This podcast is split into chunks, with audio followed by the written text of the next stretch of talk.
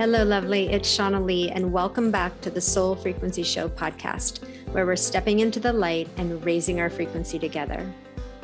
Each week, we get to return to this sacred space to have conversations about the things we all experience in life, love, health, and career. A space where we, as spiritual beings, having this human experience, can amplify our gifts and remember our truth. The title of this episode is I Am Enough.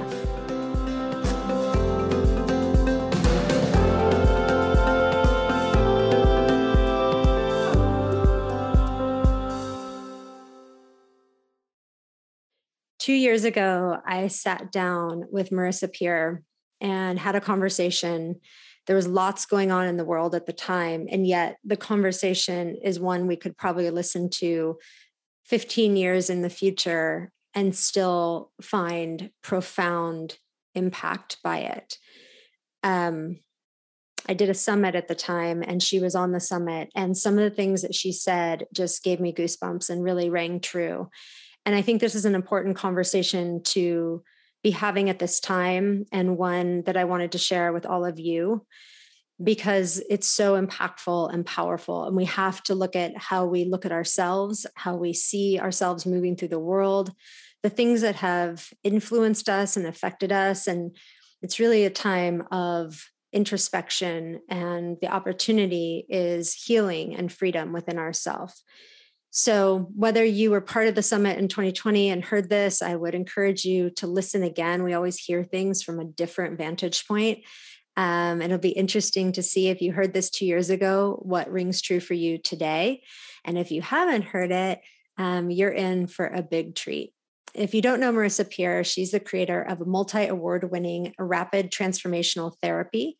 And she's trained practitioners all around the world. She's the founder of IamEnough.com. She's an international best-selling author, motivational speaker, personal development expert, and leading celebrity therapist. So, with no further ado, help me welcome Marisa Peer to the show.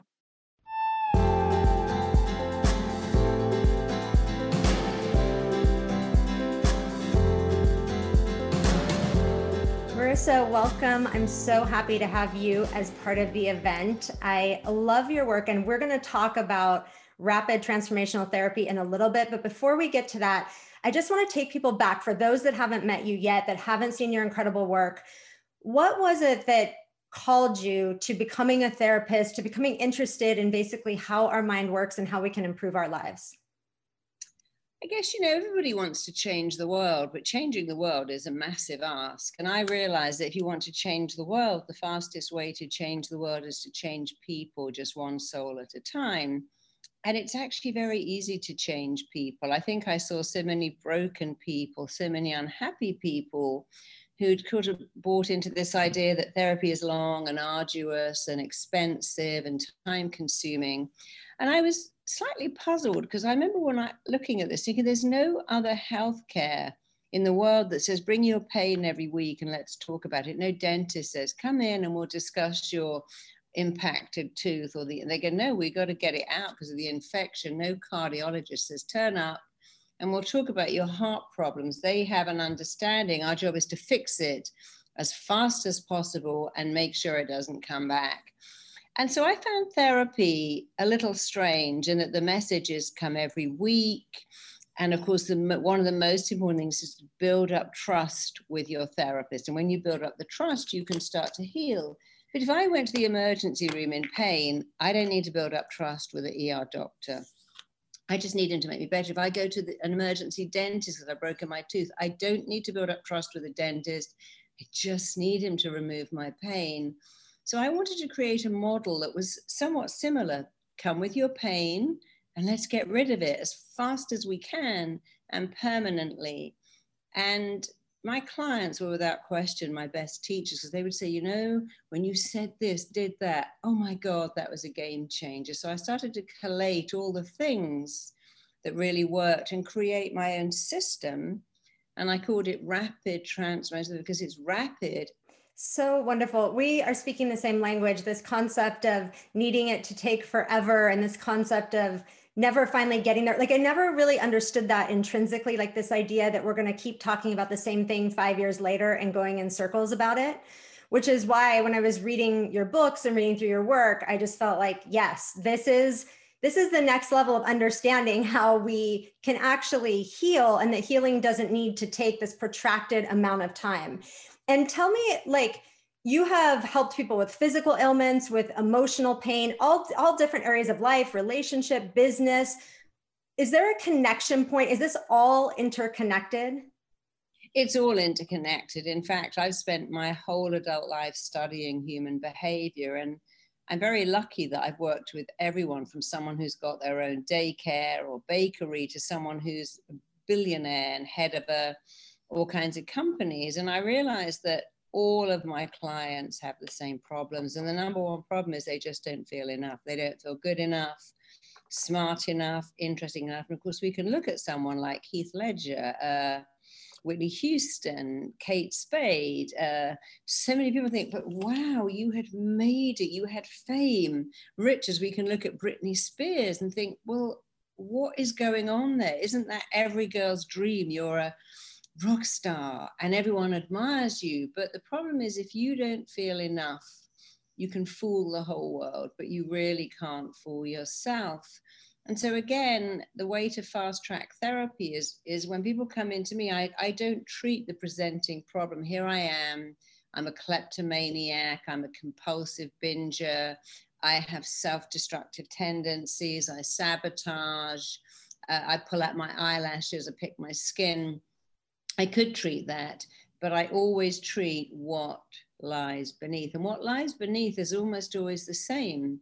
I discovered there's only three things wrong with every patient I've ever seen in 33 years. And in fact, I believe that you, me, everyone listening, there's only three things wrong with you. The first is you just don't think you're enough. The good news is it's very easy to fix because no baby says, Don't look at me. I got milk spots, a leaking diaper, and these like triple knees. A baby when the first thing that happens when you're born is people look at you and no baby turns away and goes i'm not worthy. So the good news is you were born certain you're enough.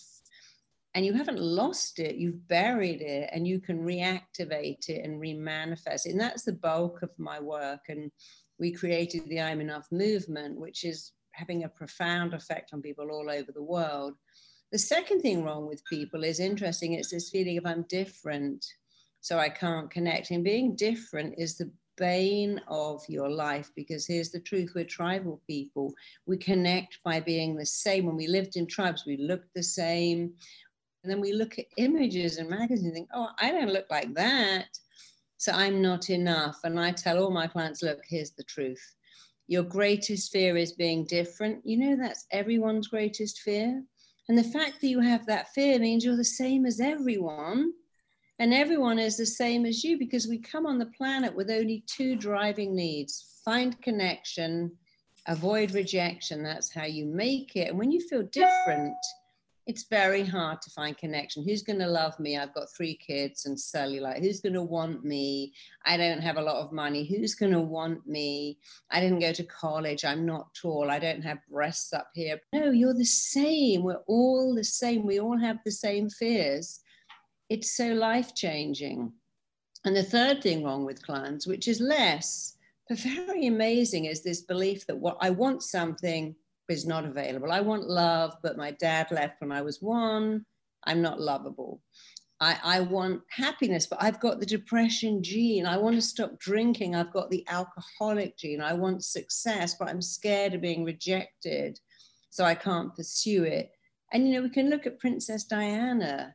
Michael Jackson, too, such interesting examples of someone who wanted love, found it, but had this belief that I, I, it's not really available because I'm not enough. And so they're often interlinked.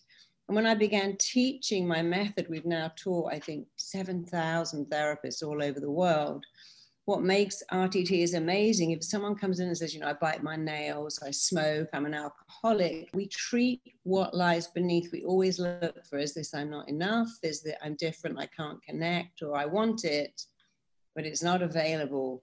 And we treat that along with the presenting issue. And that's why we get extraordinary life changing results because it's a model that really, really works because it, it's based on real studies of real clients that and most of my clients we know i've been in therapy for 10 years i've had this issue for if only i'd known what it was really all about i could have been free years ago yeah that's beautiful because if we're trying to just fix the symptom of then we're never yeah. really getting to the reason correct yeah, because you know, I used to specialize in eating disorders. I still do that a lot, and people come in and go, "I can't leave food." Um, I, I, I don't know what full is. I, I know when I'm unhappy that one tub of Ben and Jerry's won't help, but I'm eating five tubs and then a packet of potato chips. What? This is crazy. But you see, that's a symptom the, in binging. But when you find out what's underneath, and it's very often, not always, but almost always the case that people who are overweight have been lusted after in their childhood, maybe not abused, but had a stepfather looked at their body funny, or a grandfather that just couldn't help grabbing their butt when they had a hug. And they think a thought, I don't want anyone to look at my body like that. And your mind is the genie and your wishes it's come out. When we say i i don't want to be looked at like that one of my clients was telling me that her father used to hit her mother and she would get in front of her and he would just push her to one side like she was made of paper. And she always thought if i was big i could fight back i could protect my mum. And of course she became enormously big because it was a wish a decision. The mind doesn't go hang on a minute is this wish logical is it useful? Is it helpful? Is it positive? It just goes, okay, that's what you want. When you say things like, you know, this commute is killing me, this, my boss is, I'm dying under the pressure of my paperwork, your mind goes, oh, you don't want to go to that place called job. Why don't I give you a lovely ulcer? chronic migraines. And now the genie has listened to your wish and has come up with something. And the solution, which is very simple, is dialogue with yourself better. Your mind's job is to do what it thinks you want, and your job, which is really quite simple, is to give your mind better instruction. So if you came in and said, Hey, I want more money, here's $5. I want love. Well, what kind of love? Do you want wild sex for an hour? Do you want a fling with a complete crazy person for a week? Or do you want real, enduring love? And actually, I learned this because for a while I specialized in infertility, having been told that I could never, never have children, which turned out to be completely not true. Was I want to be pregnant? I'm like, but if I look at your notes, you've been pregnant six times. Don't you think what you want is to carry to full term a healthy, bouncing, robust, perfect baby? Because if you keep wanting to be pregnant, you can be pregnant, but that's no guarantee of having a baby. And so a lot of RTT is looking at what the client thinks they want, showing them how to dialogue differently so they get what they want.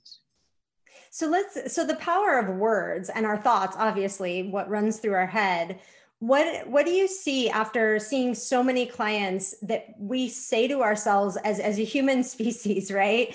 The things that we say to ourselves and the words that we use that are impacting our life maybe in a negative way or not the desired way. Yeah so what happens a lot is we before the age of 5 there is no logic at all only feeling. And many of my clients come in as very smart adults but really a, a damaged child is in the room and you see, when a child's needs aren't met, and a child's needs are very simple, a child needs to feel safe, they need to feel significant, they need to feel loved, they need to feel worthy. That's pretty much it.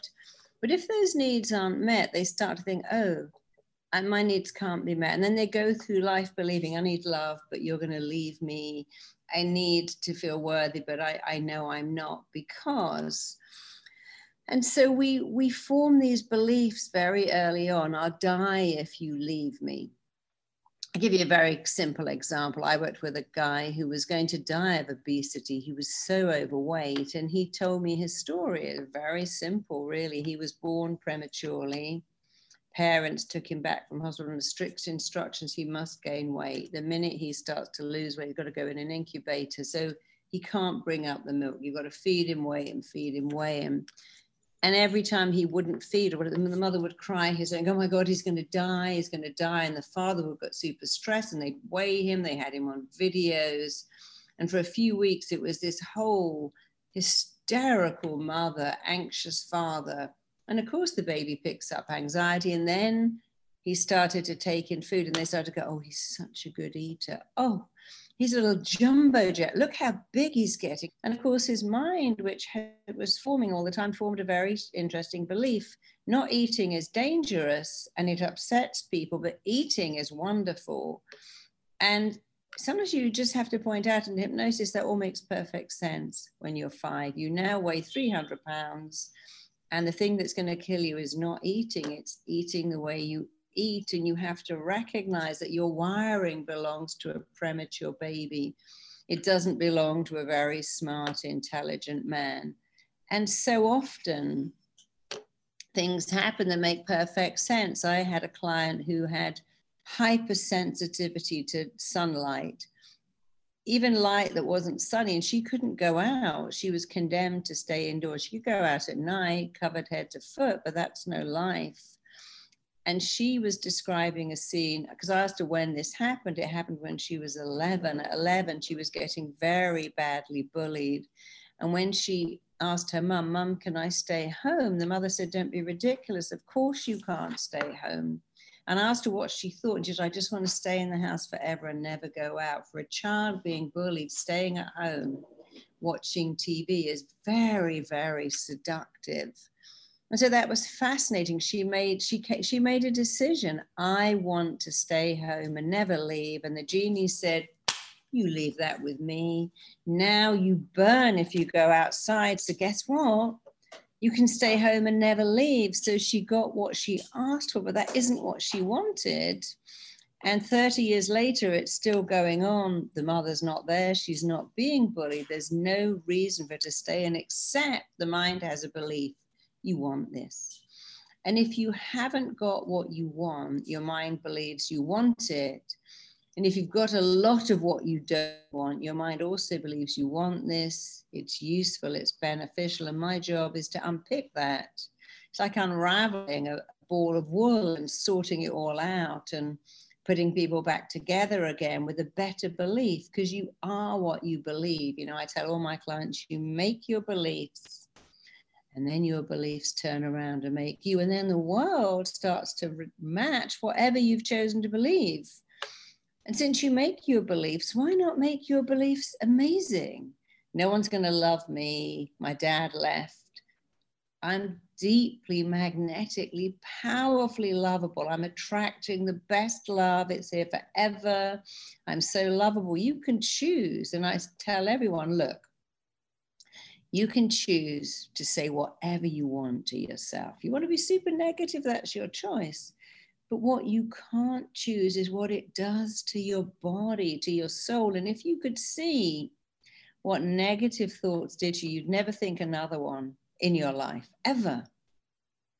Yeah, it's so true and so powerful. And what is the subconscious mind's role in all of these beliefs? Oh, what a great question. See, people think your mind's role is to keep you happy. No, your mind's role is to keep you alive at all costs. So when you say, if one more person comes along and rips out my heart, if I get ghosted one more time, if one more person doesn't meet me or dumps me, it would kill me I would die if I got rejected again, your mind goes, that's it. No more relationships for you. If you say, you know, giving birth, oh my God, it was just hell. I nearly died. I could never go through that again. Or you say jokingly, imagine having two in your partner because I'd, I'd run away. That would, it would kill me to have two. That would be a nightmare. Your mind is now very clear. You don't want a second baby or you don't want love and so secondary infertility, and indeed unexplained infertility, come from your belief.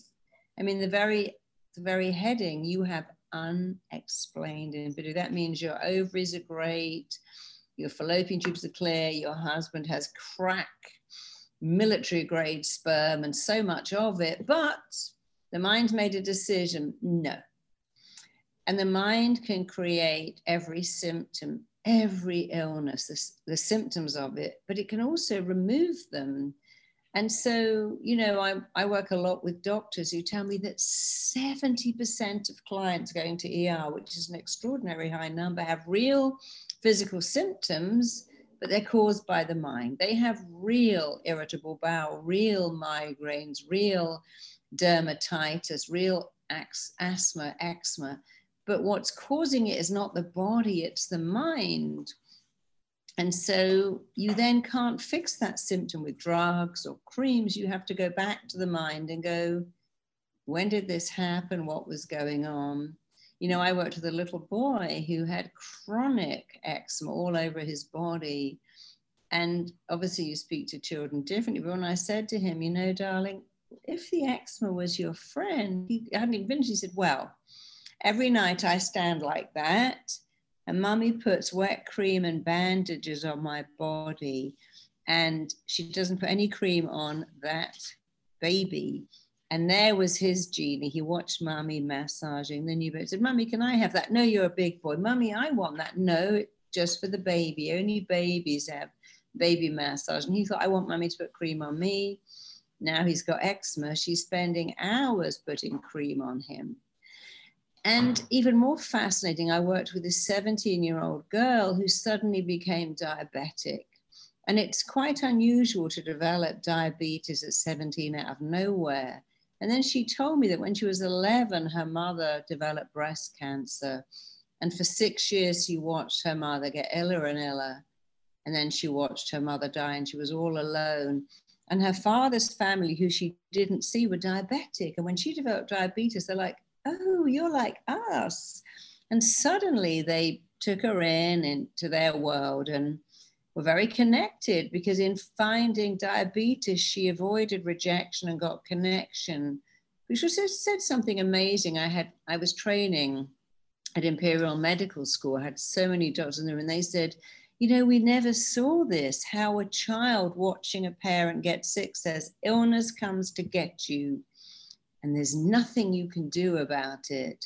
And so many illnesses are autoimmune illnesses like Crohn's or uh, oh, so many, the names are all escaping me now, but many, many illnesses are autoimmune where the body creates an illness in response to a belief, which is you can't stop getting sick, illness comes to get you, or even worse, illness has a benefit. And I found that with all my clients, if as a child you can't get love, then being sick is the next best thing because you get attention, you get care, you get people worried. Suddenly your mum's driving all over town trying to get gluten free food, getting special cream, worrying about your allergies, taking you to specialists. And the kid thinks, wow, I didn't think you loved me, but I must matter because you're spending so much time trying to make me better. And once you form that belief, being ill is the next best thing to being loved, people just don't give that up. They become adult hypochondriacs. And RTT again unravels that and removes it. Fascinating. I was going to ask you about hypochondria. Like, if there's, is hypochondria, you're not actually like physically sick? I mean, I don't, I'm not sure of the exact definition, but like, let's say, does a hypochondriac actually manifest the illnesses that they think they might have? Or do they then go to get checked, let's say, and realize like there's nothing wrong, but they're feeling like something's wrong? No, they would always believe something's wrong. So I do this thing called foreplay in in our RTT training, and I've you know after 33 years of being a therapist, you know you learn a lot, and I learned from studying all my clients and looking at their notes and collating case histories that when a child's need to feel loved and significant is not met, and very often it's not, even well meaning parents are always at work, they're always busy.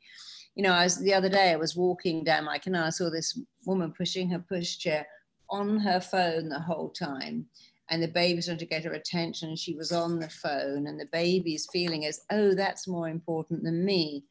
So if as a child your needs aren't met there's only four things you can do. The first is to get sick because sick children get attention they get worry they get care. And once they realize oh that's the next best thing they they don't know how to give that up. The second role we play in order to feel significant is to be the brilliant kid, the one who's the straight A student, the perfect um, athlete, because they think, well, you might not love me, but you're proud of me. You're talking about me, you're turning up, you're telling everyone about me. And again, the child that learns, okay, if I want love, I better be a really, I better be a straight A student, also does not know how to give that up. The third role, which most therapists fit into, is the carer. We look out in the world and go, well, the world's not very fair. I, I need love and care. Oh, I'll become a nurse, a therapist, a healer, a carer, and I'll give what I so want to get back, except they have terrible burnout because they often give and don't receive. And the fourth role is, is usually the fourth child. Someone says two kids, but mum is the brilliant one and dad is the sick one, or vice versa. So when the first three roles are gone, the last role is I'll be the difficult. But the problem is we make this part our own until we don't understand that it's not us and we're not it. So your question, do the hypochondriacs know they're not ill? Oh no, they're convinced they are. And when you fix one problem, they create another one because the mind has a belief being sick benefits you your, the, my, my job as your mind is to keep you alive. And as long as you're sick and feel worthy, you'll stay alive. Yeah, really, really interesting. I know, you know, this past year has been a, a shakeup for a lot of people in many different ways. It's caused people to consider change maybe when they haven't, to need to change, to be forced to look at themselves.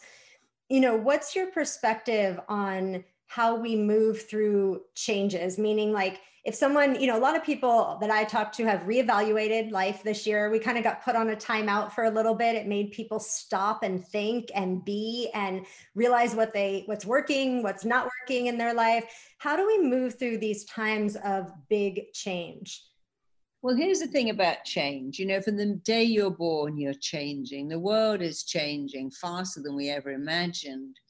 And the only way you can deal with change is to make the direction of change in your life change for the better. The minute you make the direction of change a positive change, you don't fear change. So many people are terrified of change, but actually, a world without change is pretty scary. If you went to somewhere like Yemen, and so life hasn't progressed. Women still are subservient. They still wear those black clothes. They cook the same food every day. Their daughter's life is the same as the grandmother's life. You have to make a decision. Okay, I can make this direction of change in my life change for the better because events don't affect you, but the way you feel about an event affects you. And here's COVID proving that. So here's COVID and a lot of people are saying it's just awful, it's terrible, I'm trapped at home, everything is awful, I, I can't go out, and I feel awful. And the other half is saying, you know, actually, I'm loving it, I'm dreading it ending, I'm at home with my kids, I've learned what matters, which is my connection with people. I had an idea 20 years ago to create a virtual game for children because some people have a good immune system and your immune system responds to your thinking. Unhappy people, stressed people, of course, get sick more. But I would never have sat down and worked out that game if I hadn't been in that first month where you couldn't go anywhere. And it was so weird. It's like, oh, I don't even know what to do with myself because I'm so active and outdoors. But I actually am really pleased that I created it. What a beautiful uh, contribution. And to teach kids when they're young, right? The power of their mind and their thoughts. I mean, I always go back and think if we knew this, if we were taught this in school, right? If we were taught about who we were at a young age and not have to go through decades of our life and end up in all of this pain, what a gift. Yeah, if only we could be taught a great truth. Every thought you think and every word you speak is a blueprint that your mind, body, and psyche must start to work to make real. So when you say, Oh, I just, that chicken, I didn't realize it, it's not cooked. I'm now going to get food poisoning. Oh, I went out without um, my coat. I'm going to get sick. Someone on the train sneezed. I'm going to get ill. It's that time of year I always get my sinus headaches. Oh, it's my period. Now I'm going to get the cramping the way you feel about everything is down to the words you use and the pictures you describe. And if we could just remember whatever I say is a blueprint, we could correct it. It doesn't mean you'll never say it. I was lying on the sofa the day and I heard myself saying, I'm chronically tired. And I thought, I'm not chronically tired.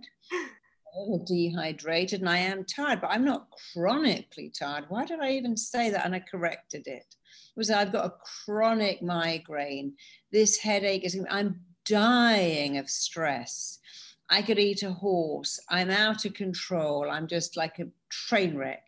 I eat non-stop all weekend and I'm the size of a barn. Well, clearly that's not true. And we have to correct that, yeah, I am eating a lot, but I'm not the size of a barn. I don't eat all weekend. And you have to stop lying to yourself. And if you want to lie to yourself, well, tell yourself a better lie. Who's going to love me? Who couldn't love me? I'm warm and magnetic.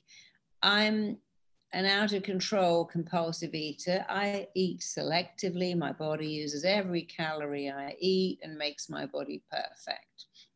I can't remember anything. I have a phenomenal, reliable, foolproof memory. So you can, again, you can choose. And all you have to do, it sounds so simple because it is, is choose better language. Your words form your reality. If you don't like your reality, change the way you talk about it. And then your reality will become quite, quite different. Yes. And you say, you talk about familiar, just because something's familiar doesn't mean it's great. Many times we have familiar thoughts that go over and over in our head. And people will say, gosh, I just can't stop thinking about this. I it's a pattern, right? They've done it for so long. How do we make the familiar unfamiliar? Well, you know, you are correct. It's an absolute fact that you are hardwired and super coded to go back to what is familiar and to avoid what is unfamiliar, which is why 70% of lottery winners will be dead broke in three years. Because if having money is not familiar and you get it, you just spend it. If having love is not familiar and you get it, you'll probably mess it up. If having praise is not familiar, someone says, Hey, I love your dress, and you go, Oh, it's six years old, it was secondhand, it's got a hole in it. I love and that talk you gave. Oh, I, I forgot the best bit, didn't you know? No, I love what you wrote. Oh, it was awful. So it's so interesting that people who have never had praise not only reject it because it's unfamiliar, they add in what is familiar criticism. And if you want to boost your self esteem, make praise familiar. So, yes, we are wired to return to what's familiar. That's a fact. But here's another fact you can make anything you like familiar try taking the sugar and cream out of your coffee. It doesn't taste good, but after six weeks, you think, oh, I like it like this. Did I drink it like that? That's awful. You know, try shoving a lens in your eye. The first time I had to do that, I got my, I put it in my eye, and what the, what the hell are you doing? And I pulled back, and then I got it in my eye. My eye went, oh, I don't like this. This is some foreign thing in my eye. My eyes were watering but if you continue with lenses and you continue doing that, it becomes so familiar. You can do it without a mirror. And then the other unfamiliar thing, get your fingers and squeeze right onto your eyeball with nails. That also feels seriously weird because what's familiar is pull away from someone putting something in your eye. But if you keep doing it, it becomes super familiar. So lenses are a great lesson in what you can make familiar. You know, if you're going to have a tattoo, you'll have needles put in. One of my clients had a whole rose garden tattooed on her back. It took two years. She turned up every week. Everyone, oh, is it going to hurt? Oh, that needle is going to. She said, I, I can't wait to see it. So you, some people even make pain familiar. They like it, and other people, of course, dislike it we look at some people living on the street or drinking meth and think, well, why? Because they've made it so familiar. You know, if you live in chaos and you have, I mean, one of my friends has got three Great Danes. She says, it doesn't smell in my house, does it? It's like, well, it really does. But doesn't see it. So, so many things you know, someone who is, you know, I have a daughter who's an artist. I'm very tidy and organized. She's untidy, but she doesn't see mess. She doesn't, she just sees creativity. And so making that mess, under making, if she went in the army, she'd have to be super tidy. They would wire that and it would become familiar.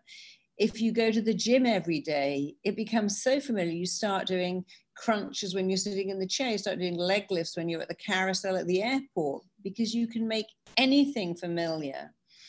And your job, and it's a great job, is make positive things familiar while making negative things unfamiliar. Make criticism unfamiliar and make praising yourself. That one thing alone, make praise familiar and criticism will change your entire life on a dime forever because what boosts your self esteem is praise and what withers it is criticism, but your own praise boosts you more and your own criticism deflates you more. Because if I said something mean to you, you think, oh, she's having a bad day. I wonder what's going on in her life. And if I praise you, might think, what does she want? She wants something. She's being super nice. But when you do it yourself, your mind doesn't question it. Just if you say it, it must be true. Whatever you say to mind, it goes, it must be true. Your mind does not care. And indeed, it doesn't know if what you tell it is true or false, good or bad, helpful or not. And so you might as well tell it amazing things because they'll probably become true. I love the fact that when Meryl Streep went up for the part of King Kong that was given to Jessica Lange, the director said, Meryl, you know, you're not pretty. You won't make it. And she said, you know, that's one opinion in a sea of opinions. I think I'll find another opinion. So she decided not to let, she didn't go, oh, he doesn't like me. She decided not to let that in and not letting in the criticism of others will change your life, especially if you add in your own praise. And many people are told, you can't make it, you'll never make it. You know, you, you just don't have what it takes. You're not tall enough, rich enough, thin enough. And yet we see people every day who've made it. There's a girl called Aimee Mullins who's missing her lower legs, who's walked the catwalk for um, a top modeling house. She's married to Rupert Friend, who was um, Carrie's best friend in Homeland. So she's married to a massive actor.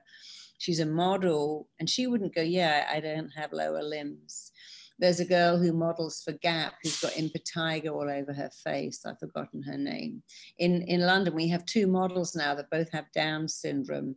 And so the world is changing, and it's no longer saying, No, we used to have this you've got to go to college to be wealthy, you've got to be beautiful to find love. And now we think, well, some of the most successful people didn't go to college, like Tony Robbins, Oprah Winfrey. And how come this person who's normal looking is married and blissfully happy? So you don't have to be perfect to succeed. And in fact, trying to be perfect will hold you back. I could say without even thinking about it, my unhappiest clients, bar none, are the ones who try to be perfect. They're also the loneliest. Because trying to be perfect, you've entered a race. And as you get to the finishing line, it moves and it moves, and there is no finishing line.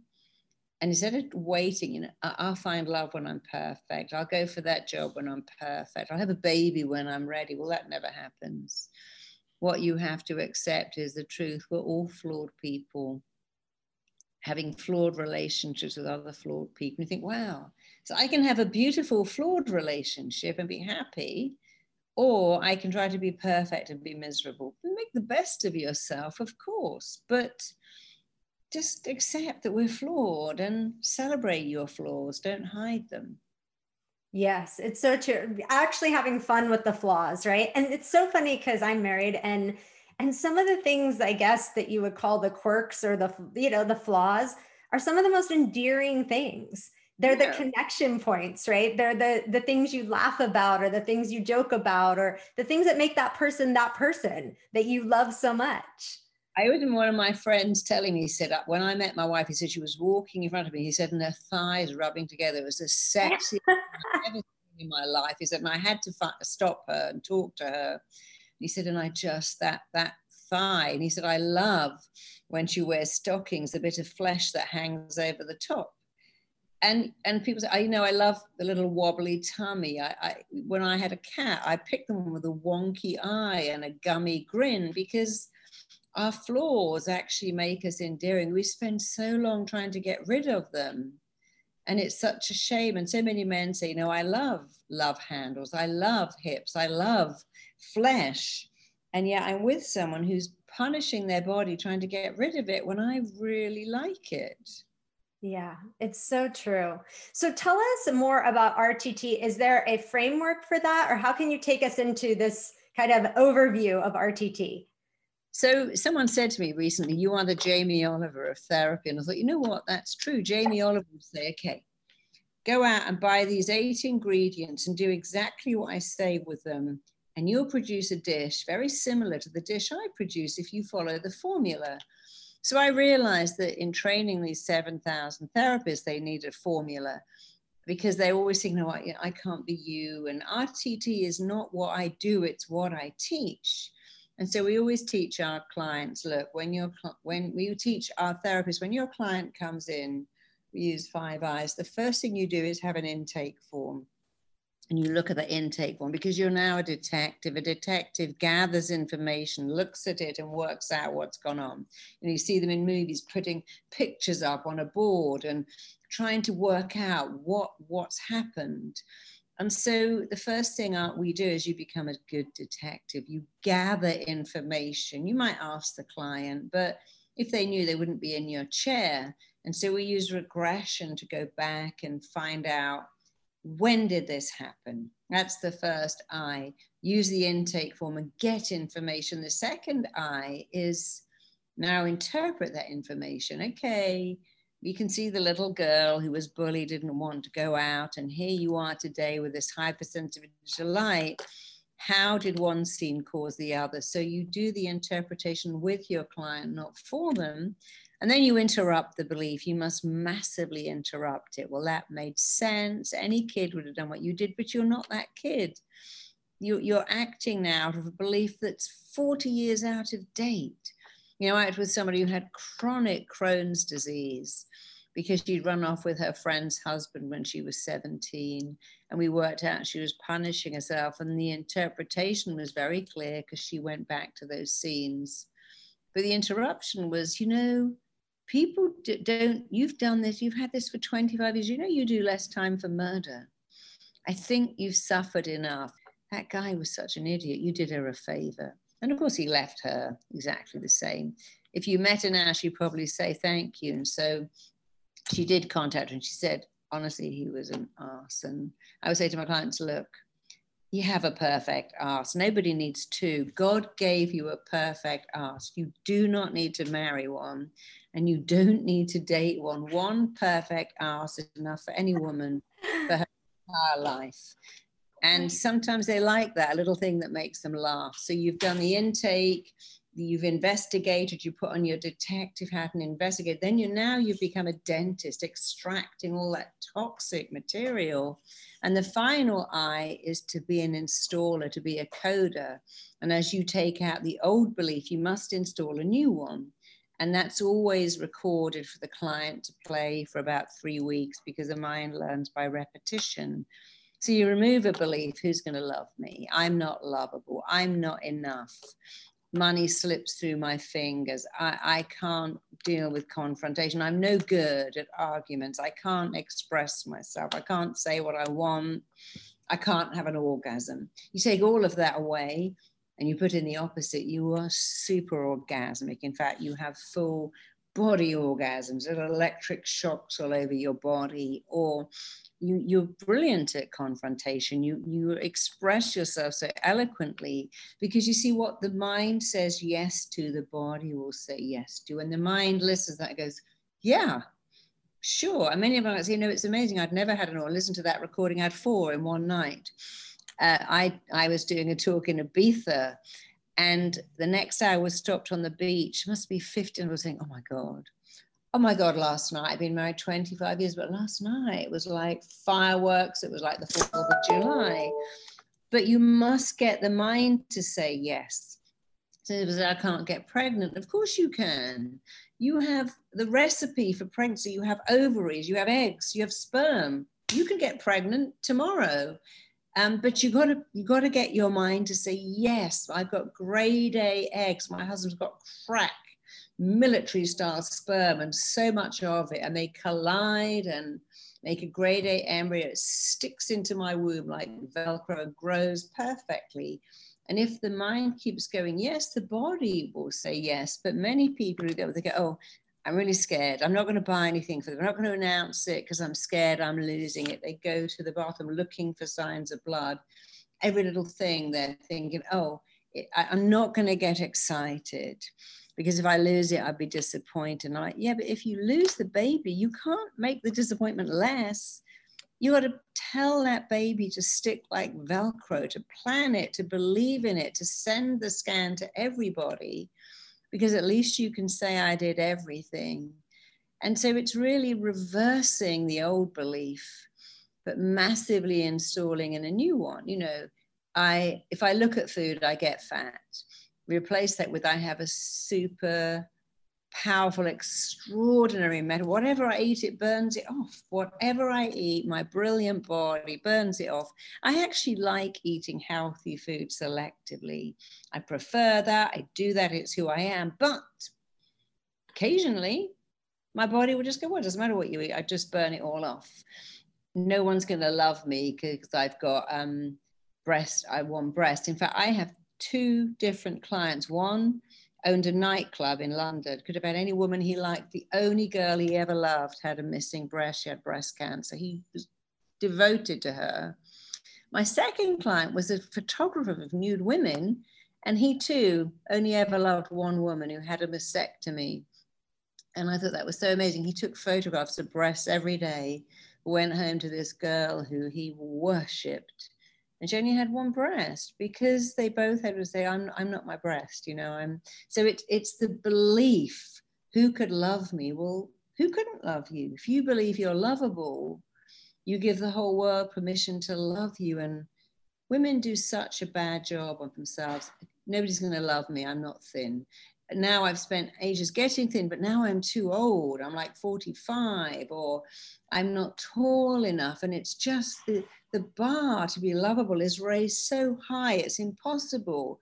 Now I've got all of that. Now I need to design a vagina. And it's like, oh my God, how many body parts do you need to hate to find love? Your grandmother lifted up her nightie and had no idea what a designer vagina was, probably had better sex than you. wasn't trying to be anything else than a warm, loving person.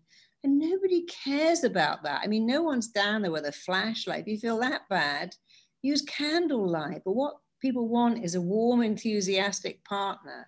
They don't care about design. And why we would snip off the most sensitive parts of our body that give us so much pleasure to look like a baby is extraordinary. But that's what the media does. You know, we have the thigh gap challenge. You've got to get three fingers in between your thighs. We have the bikini bridge where your hip bone's got to stick out so much that it forms a concave where you're we have the A4 challenge where your whole body has got to fit inside an A4 piece of paper. I'm like, WTF, you know, why? Why can't you just say, hey, I'm me? And, you know, I often look at, if I look at Pierce Brosnan, his wife is not skinny. Charles left Diana for Camilla, who was older than him and didn't look anything like Diana. And there are so many people who are wildly in love with their partners who are not beautiful and not stereotypical. And, and many of my clients who are models get left all the time because people want warmth and passion and, and kindness. And, you know, having someone who looks gorgeous is really, that's not enough to keep anyone. You have to think, look at all the relationships you admire and you'll see that, oh, right, I thought Kim Kardashian was this role model, but doesn't look like her relationship's working out too well. But here's someone down the road that's been with their same partner for 35 years who worship them and they don't look like Kim Kardashian, but they're happy. So we're doing the wrong thing. We're looking for perfection. It doesn't exist. We should say, hey, I might not be perfect, but I am so lovable and now I can accept that I can find someone who sees I'm lovable, I see they're lovable, because I'm enough. And so when I founded the I Am Enough movement, which is massive now, is to make people believe you're enough. Because behind all these issues, alcoholism, addiction, uh, screen time addiction, shopping addiction, medication addiction was the belief I'm not enough, so I need more. When you know you are enough, you can have more, but you're not pursuing more. You're not always looking for the bigger, better deal because you think, hey, I'm enough. Yeah, that's so important. And you have a free online masterclass that's at iamenough.com, and we're going to link to that below. Oh, yes. And so it's about how people having confidence to have what they deserve. Can you tell us a little bit about the masterclass? Yeah, I can. I created that because I discovered that for my clients who had everything, you know, a boat in Hawaii, an amazing body, millions in the bank, if they don't feel enough, you actually haven't got anything. You have to believe you're enough. You have to have confidence. You have to have self esteem. And if you have that, you have everything. And so I created a masterclass to wire, to fire that in, wire it in, and it it will change you as an audience member. All you have to do is turn up, listen, and it shows you how to grow your self-esteem grow your confidence wire in i'm enoughness grow your own praise muscle. Because if you have that foundation you are set for life. You find it easier to be accepted. You're totally less concerned about being rejected because the truth is the only person who can reject you really is you someone can say mean things you don't have to let it in so this masterclass is completely free. We don't ask for your credit card number. You just turn up. And like I started at the beginning about changing the world, it, it's how I change people. I love what I do and I do what I love and I feel very blessed. You know, my father was an eminent principal and I love the fact that I'm a different kind of teacher too. And teaching people to be enough is, is what I was meant to do. And I, I love it. Oh, it's beautiful. So, everybody go sign up for that. I mean, I don't think there's one person watching this that can't get those tools and benefit from feeling more confident and calling in what what you deserve. And one final question, obviously this is the Infinite You event. What does the word infinite mean to you? I would say it means infinite possibilities. You know, the world is your oyster. The, the days where you had to come from wealth, go to college, to make it are long gone. And if you believe, you know, impossible means I'm possible. So infinite would mean, you know, you can have whatever you want, whenever you want.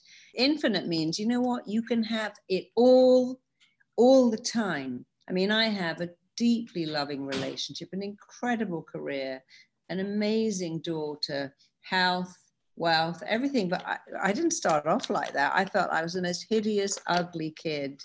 And I thought I was stupid too. And now I, I can hardly recognize myself because I couldn't imagine the life I have now. And the life I have now the thing that changed my life was changing my thinking. It was nothing more than that. I went from thinking I'm an idiot and who's going to want me, and my dad's the principal, I feel like a freak, to, oh, I'm so lovable, I can have whatever I want. And, you know, it's interesting being a therapist and taking on the medical profession and taking on people that said, well, you know, the words rapid and therapy should never be in the same sentence. But infinite is like, well, I have a different opinion and I'm not going to hide away from that. And infinite means having everything you want all the time. Abundance means a lot of everything. So infinite is infinite abundance. You can have health, wealth, love, joy all the time for the rest of your life if you just know how. And the masterclasses I make are to show you how. Wonderful. Thank you, Marisa. This is beautiful. I'm so glad you went up against everybody and put rapid and therapy and transformation together. Yeah. It was wonderful yeah. having you. Thank you so much. I'm so honored to be here and I'm so glad the audience is listening. And honestly, you can have whatever you want. You just got to believe it. Hey, lovely. This is Shauna Lee. I hope you enjoyed this episode of the Soul Frequency Show. If you got even one piece of valuable information, head over to Apple Podcasts and share a review with your takeaways. And follow us because we got lots more goodness to come. We are spreading the love far and wide. And you know where to find me over at IG at the Soul Frequency. Until the next time, love, here's to positive vibes and powerful awakenings.